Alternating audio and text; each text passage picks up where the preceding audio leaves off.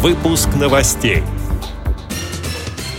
Активисты Общественного народного фронта и представители Всероссийского общества инвалидов оценили работу 68 центров занятости населения.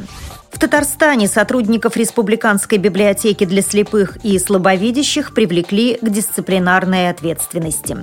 В Тюмени для детей-инвалидов открылась бесплатная секция дзюдо.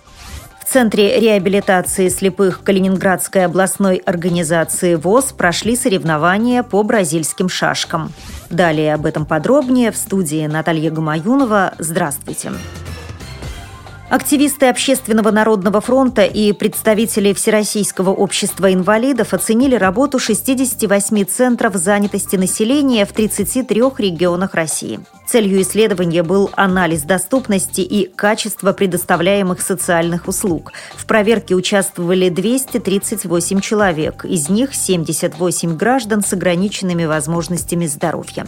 Они обращались с просьбой оказать помощь в поиске работы. Как сообщает информационное агентство «Галерея Чижова», в результате эксперимента были выявлены многочисленные нарушения. В основном людям с ограниченными возможностями здоровья предлагали должности в низкооплачиваемой сфере. Претензии высказали примерно 50% соискателей. В основном они отметили, что помещения, в которых оказывалась услуга, малодоступны или недоступны, а условия недостаточно комфортны. Только 8% объектов полностью соответствуют требованиям доступности.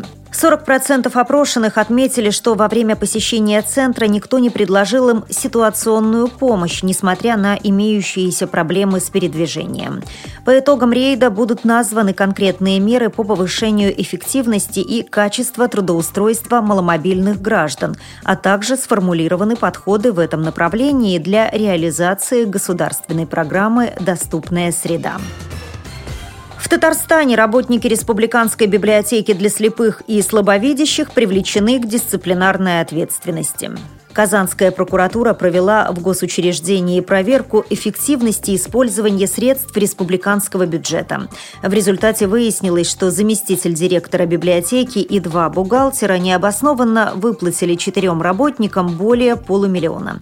Как сообщает телеканал РБК, также в читальне не был сформирован план-график закупок на 2014 год. Прокуратура вынесла в адрес директора библиотеки представление об устранении нарушений. Тюмени в областном центре реабилитации инвалидов для ребят с ограниченными возможностями здоровья начала работу бесплатная секция дзюдо. Детей обучают навыкам самообороны и помогают развить целый комплекс физических качеств – гибкость, силу, ловкость, координацию движений, концентрацию внимания и выносливость. Кроме того, благодаря этим занятиям ребята станут более внимательны и дисциплинированы, а также научатся работать в паре. Как сообщает газета «Комсомольская правда Тюмень» тренировки проходят в понедельник, среду и пятницу в вечернее время.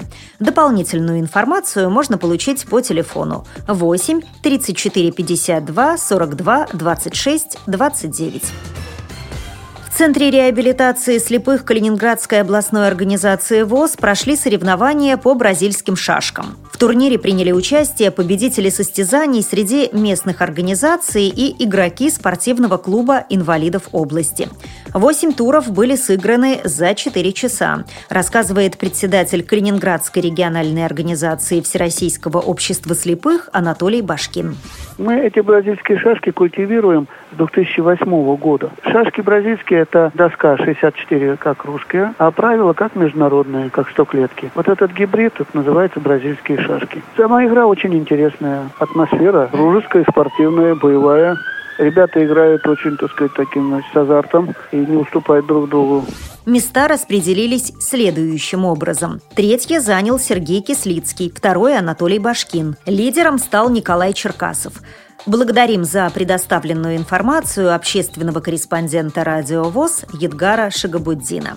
С этими и другими новостями вы можете познакомиться на сайте «Радио ВОЗ». Мы будем рады рассказать о событиях в вашем регионе. Пишите нам по адресу новости собака ру. Всего доброго и до встречи!